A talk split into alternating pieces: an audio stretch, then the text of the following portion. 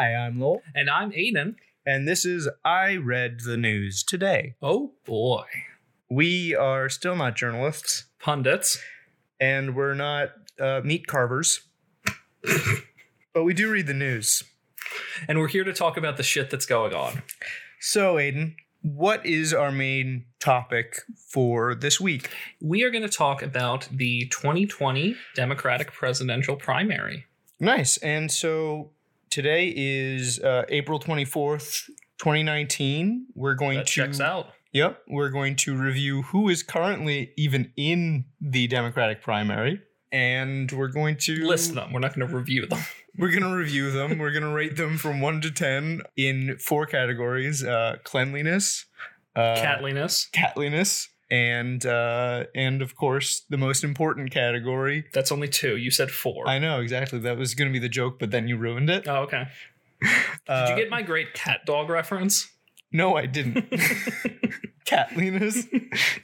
that is that's a deep cut. It's a very deep cut. even just bringing Cat Dog out of the Nickelodeon oeuvre is uh, is quite a, an amazing feat you've Yeah. done here. I've got a list of all of the presidential candidates here from a very well titled New York Times article. Who's running for president in 2020 by Alexander Burns, Matt. So I just did a quick. I just quickly looked, Mhm. and um, Wikipedia estimates that there are about 44 million Democrats in America, huh. and every single one of them is running for president. All 44 million. Yes. That is that is impressive, but understandable. All of them want to be president now. You know, Uh, there's some idea that anyone can do it, and so everyone's doing it. So we wanted to delve in deeper with a few of these candidates that people might not actually know as much about. A lot of these people: Elizabeth Warren, Cory Booker, Bernie Sanders, Beto O'Rourke, Kirsten Gillibrand, are all very visible. Uh, Kamala Harris, if I don't believe I said her name, they're all very, very visible in our media. Uh, and of course, they have a lot, we we know a lot about them already. Yep. Uh, some of these people that we're going to be talking about today, they don't have quite as much recognition. And uh, we're also going to talk a bit about where uh, we're, we're going to go from off of a piece from 538 called "Which Offices Are Good Stepping Stones to the Presidency." Now, Aiden, you found this this article here, Yes. correct? Yep. I opened this article and read the name of the author of this article and realized it was really familiar. And then I clicked on the name and found that this article was written by Nathaniel Rakich, who is the brother of a good friend from high school. And I didn't know that he was even working in news. It was kind of a strange coincidence that we just happened upon You- this article. You, you made a like exclam- ex- exclamation when you realized that, yeah. and I had no idea what whether it was positive or negative. It's positive. Well, yeah, but it sound it, it sounded like you could have just realized there was a big old spider on your face. Oh, there was no spider on my face. I just was really surprised to see that this person who we're going to be talking about his article uh, is someone I know. Let's talk about this article a bit. Mhm. It it breaks down what historically what positions people were in when they got nominated and how many of those people from those same positions actually won. What is the overall consensus that this article makes about about positions that are more likely to So, so the article tracks basically all of the positions that people have had prior to running for president when they've then gone on to be the nominee for a major party or won the nomination for a major party. okay and And it also throws in mayor because of uh, we have two mayors running right now. um so what what do they find as more likely So, in terms of winning office, there have been 10 US governors who have gone on to win the presidency, which is larger than any of the other positions. governor contenders are in this race are Steve Bullock, John Hickenlooper, Jay Inslee, and potentially Terry McAuliffe. I believe so. This is an older article. This Yeah. is from February, and I believe Terry McAuliffe has said that he's not Ah. running. Also, Steve Bullock hasn't declared yet. Yes. Yeah. So governor is poten- And that makes sense. Governor is a executive position, being Sure. the head of a state.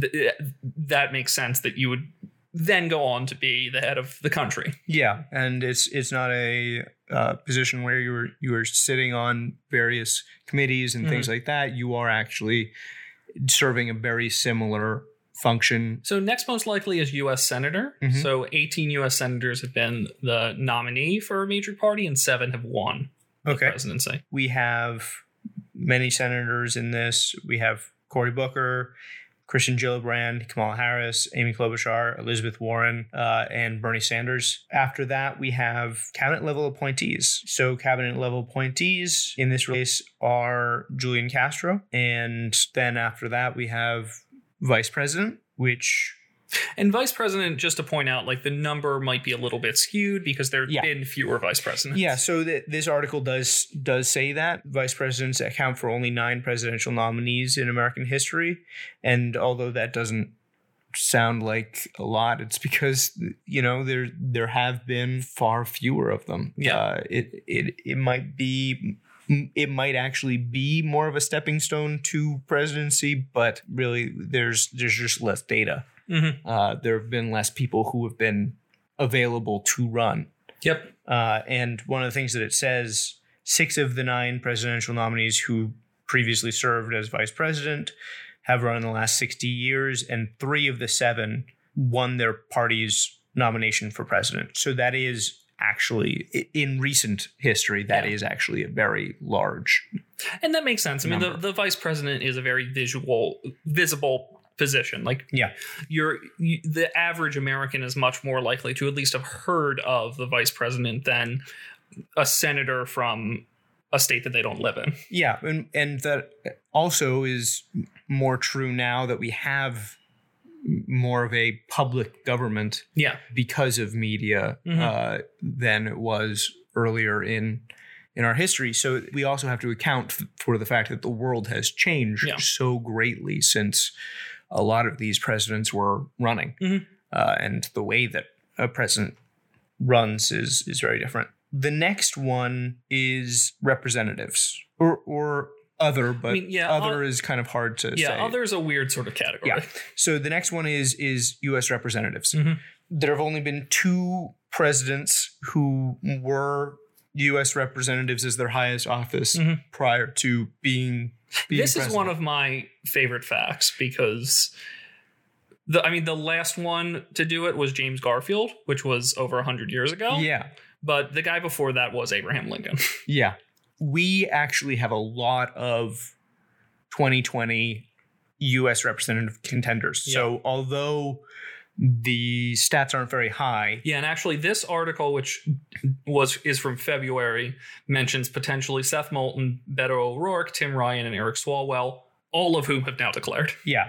Uh, and also John Delaney and Tulsi Gabbard. Mhm. So this is the first section that we kind of want to take a look at a couple Yeah. people from because this is some of the people who we know a little less about. Beto O'Rourke, we know about because of his Senate run. Yeah. That's really the the the big reason. So you put aside a couple people from this this group that you wanted to tell us about. Which which one do you want to start with? Well, I was going to start with Tulsi Gabbard. Okay, tell us a bit about her. Yeah, so she's the U.S. representative for Hawaii's second congressional district. She's been serving since 2013. Um, just sort of a fun fact: she's the first Samoan American and the first Hindu member of the United States Congress. Oh, that's a that's awesome. Yeah. Um, she's also a veteran, so she was in the Hawaii um, Army National Guard. She served in Iraq. She was deplo- deployed to Kuwait, and she um, previously served in the Hawaii House of Representatives. Awesome. Where would you, and I don't know if you know the answer to this, but where would you put her in terms of her policies? What is she really trying to to convey as her u- uniqueness in in policy for this?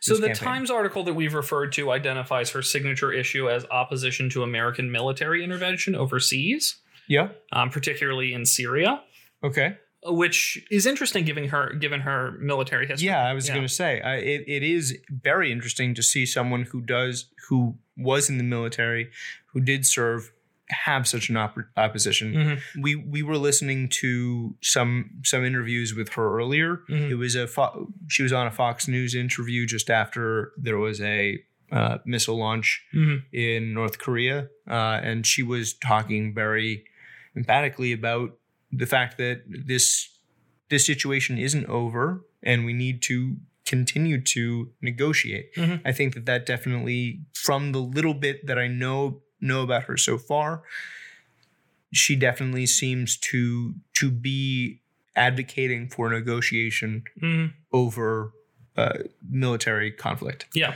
There are some other facts in here that she has drawn condemnation for meeting with Syria's president, Bashar al Assad, whose regime has been accused of using chemical weapons against civilians. And she has also apologized for her history of anti gay statements and her past work for an anti gay advocacy group. Yep. So yeah, I mean, she worked with her um, a political action uh, committee that her father started um, in Hawaii, the Alliance for Traditional Marriage, and that that group worked to protect quote unquote traditional marriage during her time as a state legislator state legislator in hawaii she argued against civil unions uh, but then in 2012 she came out in favor of same-sex marriage throughout the united states Okay. I think that is a lot of the Democratic candidates are going through this sort of apology tour for past statements that Yeah. they've made. And this is one that the campaign for same sex marriage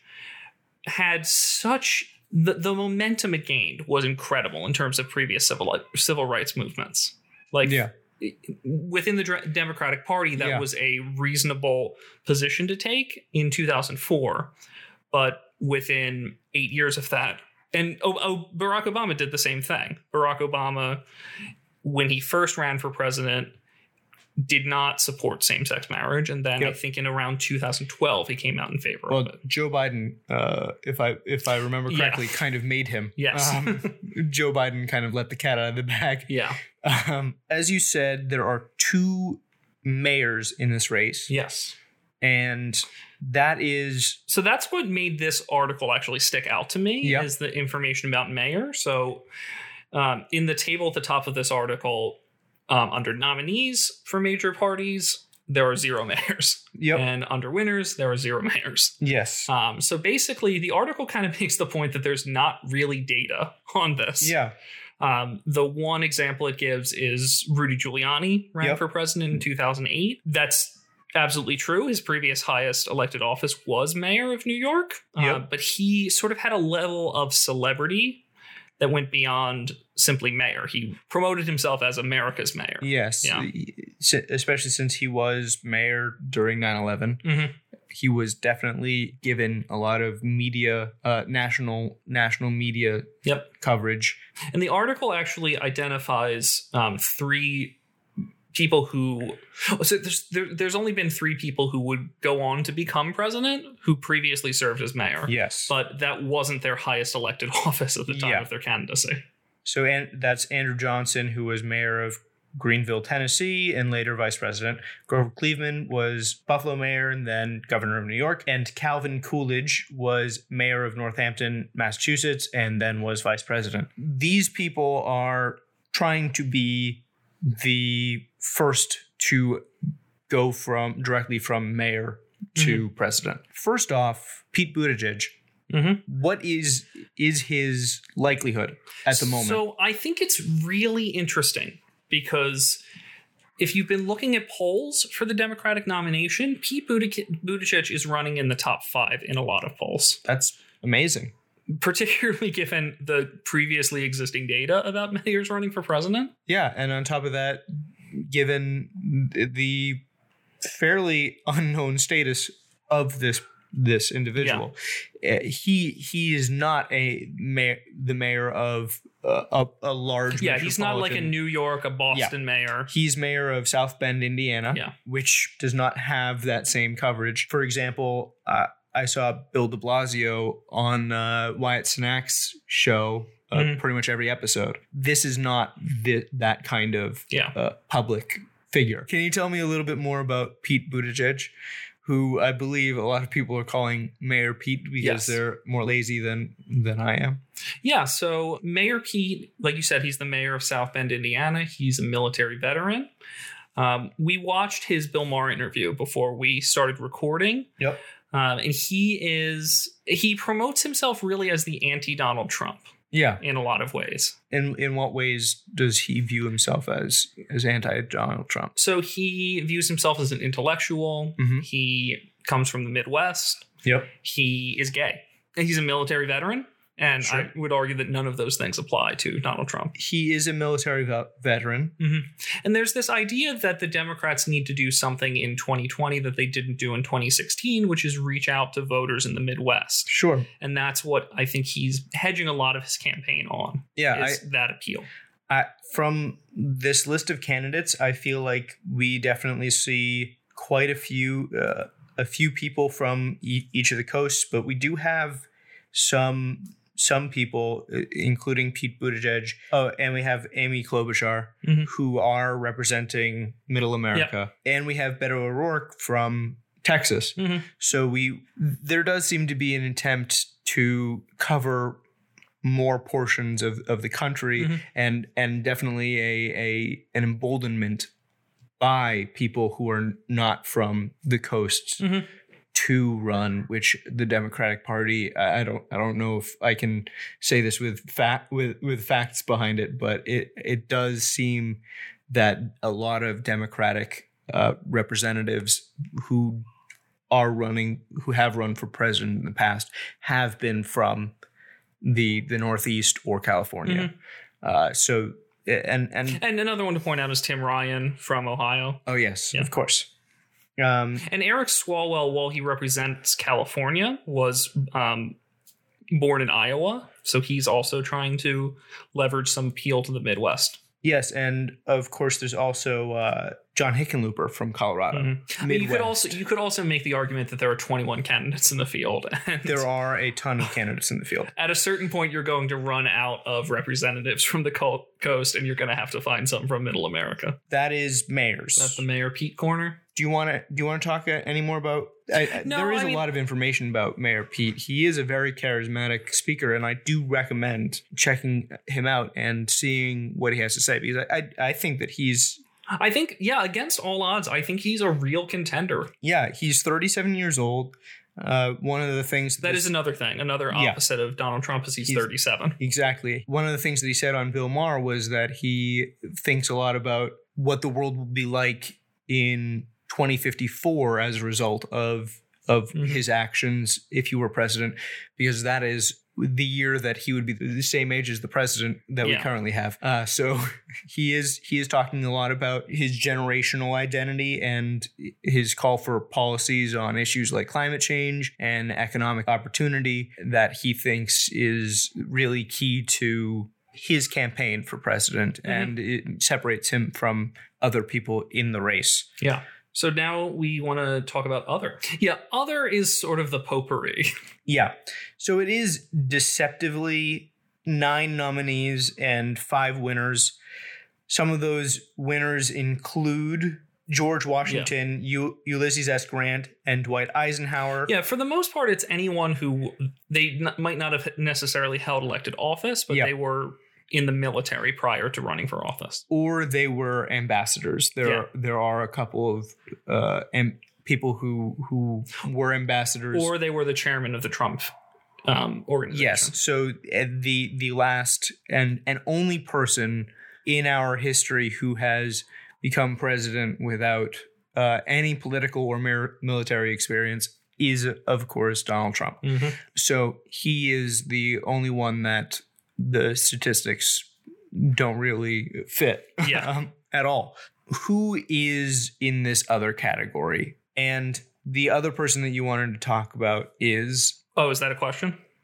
it was kind of like a, an ellipses. a leading ca- question? Yeah, it was an ellipses. Okay, really Andrew question. Yang. First off, his background is in uh, is in technology. Mhm. Uh, do you know anything more about that? So he's a former tech executive. He um, founded Venture for America. He has worked with startups and early stage growth companies. I don't know a ton about him, to be perfectly honest. Sure. Uh, I mean, he's he was born in in uh, Schenectady, New York. His parents are immigrants from Taiwan, Mhm. uh, according to his Wikipedia page. His father graduated with a PhD in physics and worked in research labs of IMB and General Electric with over 69 patents in his career. Nice. Nice. He's a venture capitalist for the most part. That is is his trade. Do you know why he, he got into this race? Well, isn't his big issue the universal basic income? Yeah, Yeah. that is definitely what it looks like. Uh, so tell us a little bit about universal basic income. So the idea of the don't know. universal basic income would be to I, I believe his proposal is one thousand dollars a month for all Americans above the age of eighteen. That is money that comes directly from the federal government. Yes. So yeah, I mean it would be sort of like a, a Medicare or a Medicaid, but instead of getting medical care, you're receiving cold hard cash. Yeah, yeah, and you can do whatever you you want with it. Yeah. And so what he, when we watched an interview with him, one of the things that he he pointed to was the fact that uh that Alaska has a similar system to this already because of the oil fields in Alaska Mhm. and the fact that there is money coming into Alaska from that oil. In Alaska, every citizen over the age of 18, I believe, as well, uh, gets one thousand dollars a year of of income from the state. What are your feelings on this? I I think it's a very tough issue to to make your signature campaign issue for 2020. Yeah, Um, if you're like we we we can say with almost absolute certainty that the big issue that's going to be raised by Donald Trump is the specter of socialism, yeah, and this feels like uh, not unlike Marianne Williamson, a very easy way to point to the Democrats and say this is the socialism we're warning you about. yeah. It feels like this is what the Republican National Committee is best at fear mongering towards. It feels like the type of thing that they're going to push back against very, very consistently. I actually talked to you last week about potentially talking about artificial intelligence. Mhm. Uh, and I still think we should have a conversation Yeah. about that. Definitely. He actually got this idea from a book that I was ac- actually wanted to reference in that conversation Mhm. called Rise of the Robots Techno- Technology and the Threat of a Jobless Future by Martin Ford. Mhm. I think that the basis for why he is proposing this is very real. There are a lot of I agree. I, I read an article about this last year that Yeah. said basically in the future, this is going to become a necessity. Absolutely, because sadly, a, a lot of jobs are going to disappear Yeah. forever Mhm. once artificial intelligence becomes both efficient enough and cheap enough for companies to really implement it. And and a lot of major companies already are implementing machinery that can operate itself that needs one person to do the jobs that it used to take hundreds, sometimes thousands of people to do. So that is the basis of this. It it is something that I think that we need to immediately begin talking about. I don't know that I don't think that the I don't know what's going to happen. He's here's what's going to happen. He's going to be in a textbook someday when this idea is being seriously considered Yep. as the first person who brought it up It- the first person who brought it up in a campaign. in a campaign. and uh, he he does have enough support at the moment and enough backing at the moment. Or at least he says he does. at least he says Yeah. he does to I don't think we've gotten his campaign filing yet. to he, what what he said in an interview that we, we well that we watched was that he has already been invited to the first debates. Yeah, So he could have said yellow matter custard is dripping from a dead dog's eye. he It would have had exactly as much factual basis. Yeah, I mean, you make a good point. We don't know for for certain what what if what he's saying is is factual, but on the other hand, uh, I really hope that we do start the conversation. Mhm. I don't know that he is he's a he's a single issue candidate. Yeah. They don't. Well, he's not a single issue candidate. what are his other issues? So his other issue is he's opposed to circumcision. That's an ac- that is an actual issue that he has. That is a actual stance he has taken during the campaign. So this is an actual position that he took. So it's a little bit unusual because it wasn't a tweet. Okay, well that's sadly no longer unusual Yes. to take position to take major policy matters into Twitter is not unusual these days. Very fair. But he posted on Twitter on March 13th a, uh tweet about the opioid ec- epidemic and received a response from user Jellyfish Rave that said, Do you have an opinion on routine infant circumcision? To which Andrew Yang said, Negative on it. to which Jellyfish Rave clarified, Just to be clear, is that a negative in that you're against the practice, which I'm assuming, or a negative as in you have no opinion? Thanks. To which Andrew Yang tweeted against the practice. I can't I can't fathom why he responded. I well, clearly he he does have opinions on it because this is a Rolling Stone article called "2020 Candidate Andrew Yang takes a stand against ellipses circumcision." And it might actually be to just give the counter argument to what I just said. I don't Yeah. know why he responded to it. We're talking about it. We're talking about it, We're talking about it and, and and that's actually what in this article in the first paragraph it references that he was the longest of long shots and now he is polling as a fringe uh, contender. Because of this there is a whole movement called the intactivists that believe that foreskin should remain intact we're talking about it because he tweeted it and that's horrifying. it's horrifying he says i'm highly aligned with the intactivists history will prove them even more correct it's bizarre. it's bizarre It's a bizarre story. Yeah, I don't want to talk anymore about this because we're playing directly into his campaign strategy. I mean, this kind of thing, this kind of overblown, strange statement is how Trump got a lot mm-hmm. of his media coverage. Does Trump have an official Stance? stance, on circumcision? I, I don't I don't know if he is or is not an intactivist. This is a very scary thing to Google. Trump circumcision. Go for it. I like that you're looking for the spelling of the word circumcision. Next up for All Donald right, this Trump, is horrifying. This is horrifying. This is horrifying. All right, I want to know what that. This I is need horrifying. to know what that article That will was. be our lead next week it will. when I'm replaced with the ghost of myself that has left the room. I'm certain going to be talking so much more about all of these people. Probably to a point where all of us in in the country watching the news, listening to the news, reading the news are going to be sick of their faces, their names, and every single mistake they've ever made. Yes. So I think that we can move on. But before we do that, there is one person who has announced their candidacy who we have not talked about other than the incumbent.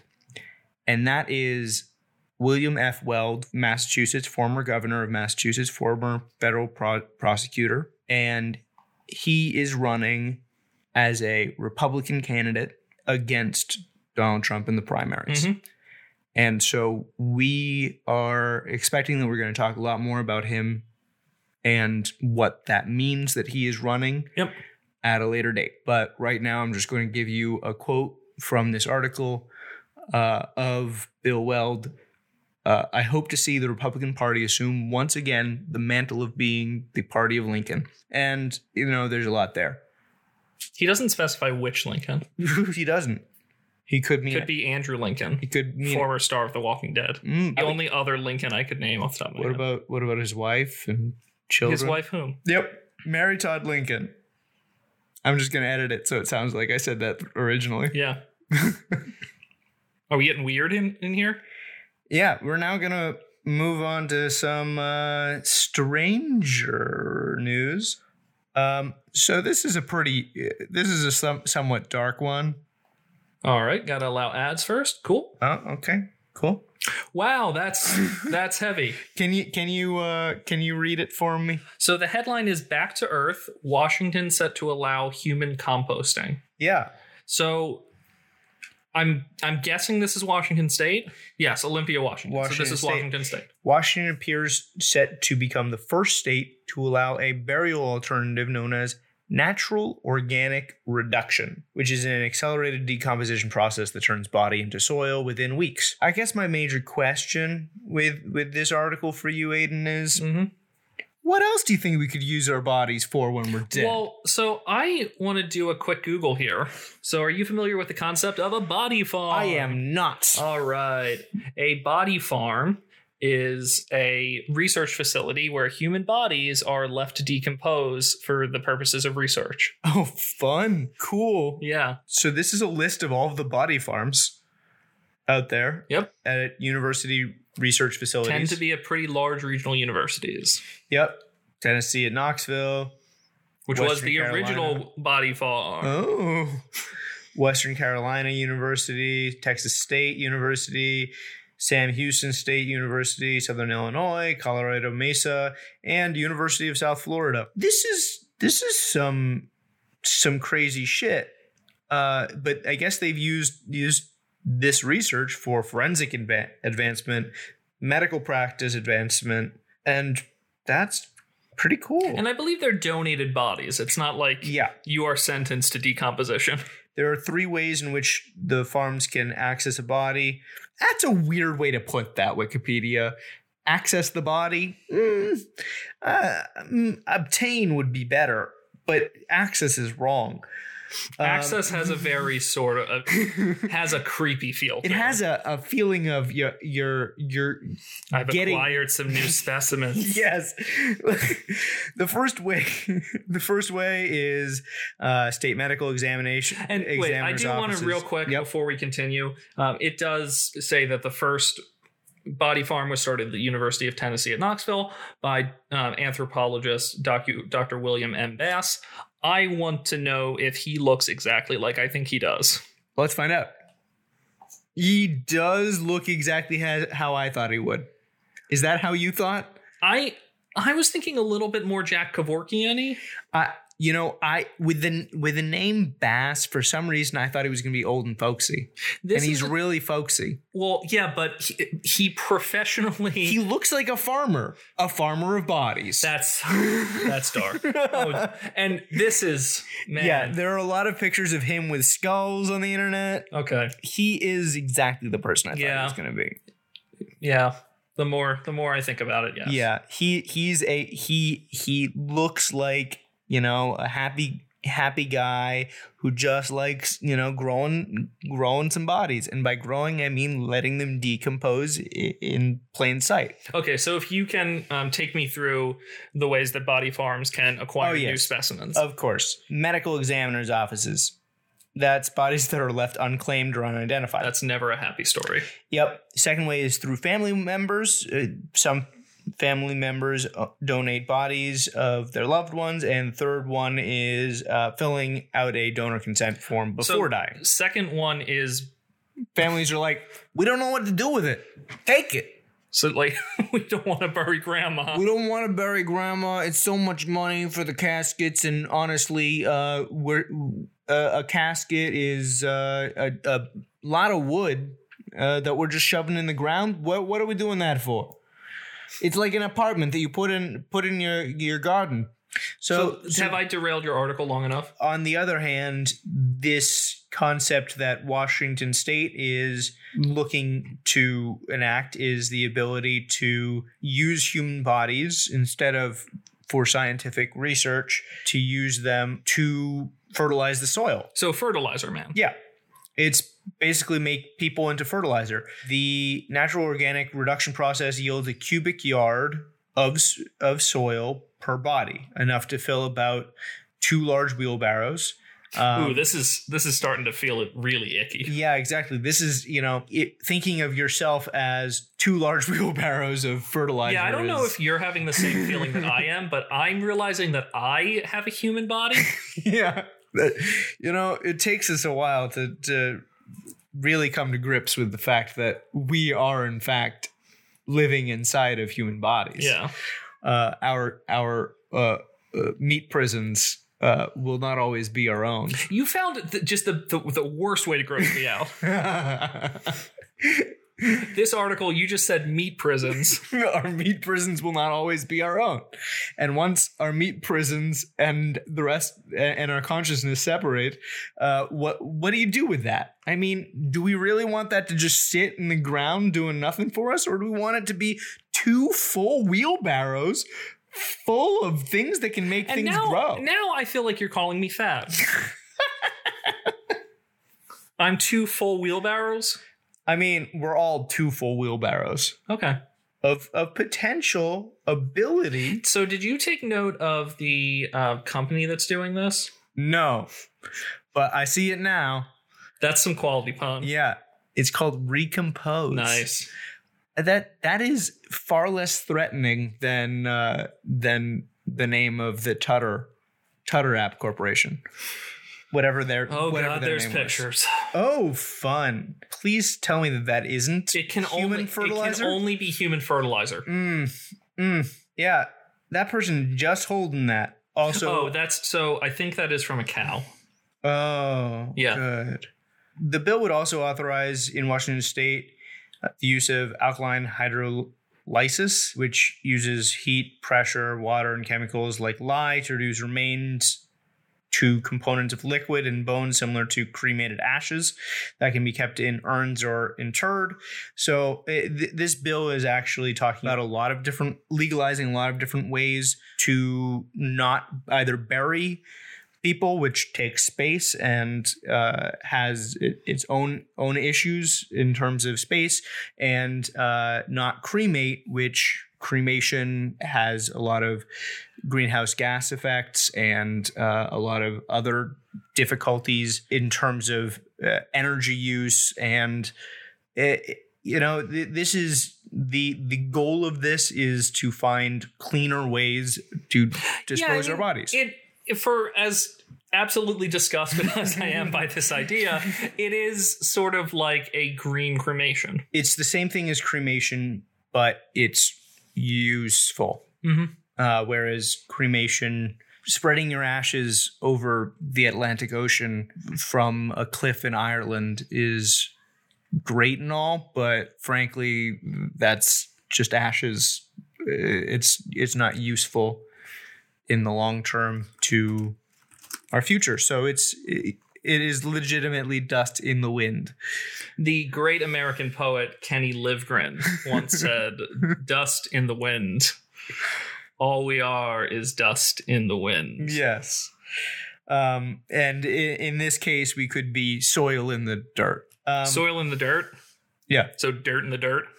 Yeah, pretty much. This is really about adding choices. The goal they Recompose says is to build a sustainable business to make recomposition a permanent death care option, serve people for decades to come, and make our services available to all who want them. To be honest, I'm kind of really for this. I think I'm gonna have to make sure I die in Washington State so that I can have them do this. Just ed- get edit your will. Make make sure it's in your will. I don't Get have it get it done legal. I don't have a will. Just get a will. Can this podcast serve as my last will and testament? I I'm not up on the the law. okay. I'd like to submit a podcast will. All right. So that's that article. Uh, from here, uh, we're going to take a little break. And when we come back, we're going to talk about whatever Wikipedia article Aiden has for us. Just to tease it, you did say earlier taking a lot of taking up a lot of space. My Wikipedia article does have to do with taking up a lot of space. We'll see you in a little bit. So that was one of the like the more serious ones we did. This? Yeah. Yeah. It's not bad. I think we played in the space. I thought it, I thought that we had fun with it. Yeah. That's all that matters. I'm glad I, rem- I I'm glad one that I remembered about Body Farms and Yeah. two was able to find that. Yeah, it was good. Um, it's God. It's already eight forty. We should. Do you want to grab food once we're done? I'm not really hungry. Really? Yeah. Hmm. Okay. Let's see how let's see how we feel. Yeah. Once we're done, I We still might have- I might want to go home. I don't know. okay, that's fine. Yeah. I actually have that other half of that sandwich, so I can do that. Yeah, I should like I should go to bed in about two hours and twenty minutes. Oh, that's a good point. Yeah. So we'll say. We'll see. Okay, on that, I'm gonna close these other articles Yeah, that's a good idea. and let me know when you're ready. I'm ready. Awesome. I didn't expect that. Oh wait, we need to do the mid section. I thought That's- that was what we were doing. what? I thought that's what we were doing. Oh, I thought yeah. That's why I scrolled to mid section. Right. Got it. Ready? Thank you guys so much for listening to uh, this, our fourth episode of I Read the News Today. Oh, boy. Oh boy. Uh, if if you are listening to this on iTunes or Spotify, please rate and review. If you aren't, what are you listening to this on? Please tell me. That's Oh. all we're on right now. Oh, if you aren't listening to it on those. if you're not listening to it. not if on you aren't listening to it in general. yeah, if you're li- not if you're listening to it but not on iTunes and Spotify, I- don't know how you're doing this. I mean, we might post this somewhere else later. Can we be those guys that hand out mixtapes in Times Square, but Oh my instead it's a mixtape of our podcast? yes, that's what we're doing Yeah. this Saturday. But can we pretend that it's a hip hop mixtape? we can. And then they're so dis well, I mean, they're not gonna They're listen to it. disappointed anyway. They just you you just handed them a mixtape. I did get one. So I got one in Philadelphia once, and it was given to me saying that Lil Wayne was on one of the tracks, Wow. and he was, but the guy wasn't in the studio with he, sa- Lil Wayne. he sampled Lil just- Wayne. Yeah, He just sampled Lil Wayne, of course. Also, please send us some weird, funny news articles. I I, I want to build up our cache, our supply, so that we got some. You will be mentioned on the show if you s- send them to us either via our email at newsoboy at gmail.com or via Twitter at newsoboy. At us. Hashtag us. I don't know how this stuff social works media words. yes, social media words. Thank you again so much for listening to this episode. We will be back with some Wikipedia stuff right now. Are we going to AFS? AFS? Yeah, What's AFS? Aiden's favorite segment. Yeah. Yes, I guess we are. Uh, All You don't like the other segments on our show? No, it's my favorite. I didn't say Oh. Aiden's the only one Aiden views positively. The only one Aiden's here for. All right. so I'm- we can't play the game this week where I ask you, "What do you think this is?" Because it's just a guy's name. okay. Great. So the guy's name is James Reavis. Yes, That that is great facial hair. yes, it is. if you are not looking at this right now, you need to pause whatever you're doing. Look at the the Wikipedia page for James Reavis. That is some of the best fa- facial hair I ever did see in my whole life. Who is he? So I when I when I find a weird Wikipedia page and I want to save it for later, I write a very brief description and I try to use as few words as possible. So for Mhm. James Reavis, I wrote man who claimed he owned Arizona. Great. okay. And I want to be very clear, I'm not talking about the cans of juice that we've been drinking from. Oh yes, we are currently drink. That's that's an interesting coincidence that we both got Arizona tea or juice or whatever. That would got. be an interesting coincidence if it was the first time we ever got Arizona tea. I don't think I've ever gotten it with you. You have. You have, like, within the past month, I want to say. So, this is also going to be the first in a series of articles on notable forgers. Okay, what did he do to claim this? So, under the terms of the Treaty of Guadalupe Hidalgo, which ended the Mexican American War, the, the United States agreed to honor existing land claims Mhm. that were issued by either the Spanish or Mexican governments. So James Rivas forged papers indicating that he was to be the beneficiary of a land grant for much of the area that is now Arizona Nice. and some of what is now New Mexico. Okay. Which, when I said earlier, this is about taking a lot of space, yes, that's exactly. what I meant. He literally stole some space. Yes. So, what were the This wasn't his first forgery. Okay.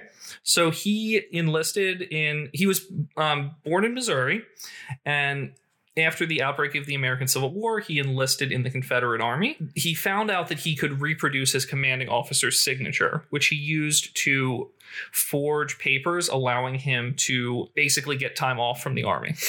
That's fun. And later, when when his fellow soldiers noticed how much time off he had, he started selling those to Nice. yeah. And so And it had so he was in the Confederate Army, which was famously the bad guys. famously. He he at one point he is so he used his leave to desert the Confederate Army and join the Union Army.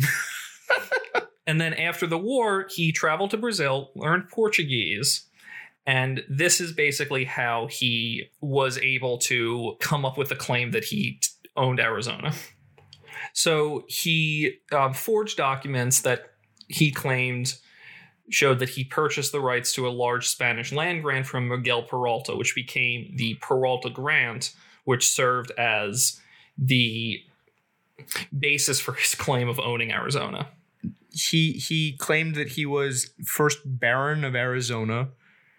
Yes. And what were the were there people living there that he claimed that he had rights over? Well, what's the- so he, I think his, my understanding is his plan was to use his claim of owning the land that is now Arizona to sell plots of it and therefore make money which he could later exchange for goods and or services. awesome. So it didn't work Yep. why not? because it was utter bullshit. How did they determine that it was utter bullshit, as you say? So it says So basically, um, two Phoenix, two newspapers in Phoenix kind of looked into the claim of this grant, and they surveyed records um, in Mexico City and found no mention of the Peralta grant, which formed the basis of the claim. I do want to point you towards the section second claim. yes. Um, what does that indicate to you? Just, Oh. I want to say just that, just the, that there is a section that says second claim. Oh, it, it says to me that he tried again. He tried again, um, was it which was it still with Arizona? yes, sa- so same land. Same land. Same land. This claim rested on basically he claimed to have he so he did in actuality marry a woman Yeah. who he claimed to be a descendant of the aforementioned Peralta, Yeah. Miguel Peralta, which would mean there he wouldn't need the grant that he needed earlier. Being a descendant of the person who owned the land, he would be entitled to the land. Okay. So he essentially forged a person. Forged he an found- entire person. He found a person who looked enough like the Peraltas and used that to claim that he was the last surviving beneficiary of the land that Miguel Peralta owned. So he wanted this land so badly. Really badly. Why this land? Is it just that he felt like he he started this con and felt like this was his, his big shot at making a ton of money? I don't think it was that that implies a certain amount of pride Yeah. that he had. I don't think it was. I think it was he he stood to be able to make a lot of money off leasing the land. so I also would like to go to the fraud revealed Yep. section. That's where I am now. And this is what interests me about notable forgers, yeah. which we'll get into as we go through the series of notable forgers. The like minute detail That that often exposes a fraud. Yes. So the first one was that most of the claims 18th century documents showed evidence of having been written with steel nibbed pens, which was a rarely used tool until the 19th century instead of a quill. The second one is that printing styles on the Peralta documents differed with documents from the same time period, particularly in the use of the long S. Now the long S, that's the S that looks like an F. Is it the S that is pronounced like an F? Yes, it's that F that doesn't have a cross, but it's still pronounced as an F. Yeah. And then there's also searches of Spanish archives for supporting documents had failed to find information Which on the Peralta they- grant. That was how, th- I mean, it was Mexico City that exposed the first ones, but Yeah. wouldn't you go right to the archives? Yeah, of course. And multiple spelling errors and grammar issues were present in the Peralta documents, situation highly atypical of documents from the Spanish royal court. So He didn't Stick get the, to the details. specifics. He didn't You dot his get- I's or cross his T's. you got to get the specific. He didn't. He didn't cross his F's. he didn't cross his F's. Yeah. Yeah. It's kind of absurd. Reavis then filed a suit against the United States in the Court of Claims, claiming the government had taken land belonging That's to him. a level of commitment to the Yeah. debt that is very admirable. Mhm. The government had reserved. That's that's bold.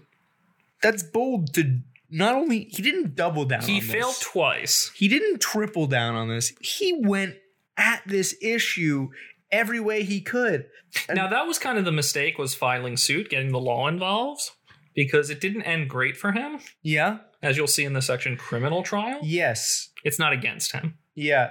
So uh, the trial for Reavis's civil action began on Monday, June 3rd, 1895 at 10 a.m. He never show, showed up. No one representing him ever showed up. The first motion was from a lawyer representing a group of 106 individuals related to Miguel Peralta. These real Peralta family members had heard about the case and hoped for a portion of any settlement. So he he was pretending to be a member of the Peralta family. Well, have to have married into. Yes. Yeah. And actual members of this family were hoping that if they showed up to this this lawsuit, they would get part of a settlement. That's insane. Which 106, 106 individuals, individuals. He couldn't have found one of them who wanted to actually marry him so that he could. and then killed the subsequent 105. Well, that's this is a dark episode. we'll see. In, so it could have been darker. My other notable forger is darker. Oh, good. So then let's get to the criminal trial. Dr. A.T. Sherwood, who led an attempt to colonize the grant, told reporters it is impossible that any one man could have forged all the signatures in this case. Reavis would have had to forge over 200 Spanish documents and signatures. No man could have done it. It is the most improbable thing conceivable. Reavis pleaded not guilty and requested release on bail. So, wh- where does it say what he was being charged with? Forgery, presenting false documents to the court of private land claims, and conspiracy to defraud the United States government. 42 count Yeah. indictment. No one was willing to post the US $500 bail. He spent a year in jail awaiting trial. And they made him cut off his mutton chops. Oh, God, yeah. His wonderful, wonderful facial hair. Yeah. That's so sad. He- He was found guilty, sentenced two years, and a fine of $5,000. Upon hearing the verdict, Reavis told his lawyer that he was sure the verdict would be reversed by the Supreme Court. It does beg the question of it's it's sort of the the idea that if you tell the, a lie enough, it- it- it's not a Yeah. lie if you believe it to be true. Yeah. I, you know what? I think we should. I think we should give it to him. Just give him Arizona. Yeah, give him Arizona. 49 states. We'll pick up one somewhere. We can make Puerto Three, Rico three Dakotas. a third Dakota. I was gonna say Puerto Rico can, but no, we need another Dakota. W- would it be East Dakota? Would it be West Dakota? Would it be Middle Dakota? Fanning. Sa- Sa- Dakota Fanning. I'm with you. Did he just like disappear after that? No, he died in um, 1914 and was buried in a pauper's grave. Okay, what a life. And that is James Reavis. Yeah. Just that facial hair, man. That's really it. That that's what gets me. That is our episode for the week. Yeah. Except we just have uh, one more headline to read. You ready? All right. This week's headline is Five year old Michigan boy calls 911 to ask for McDonald's. It's pretty good. Yeah, Yeah. yeah. So that's been the episode for the week. I'm Lowell, And I'm Aiden. and have a great week.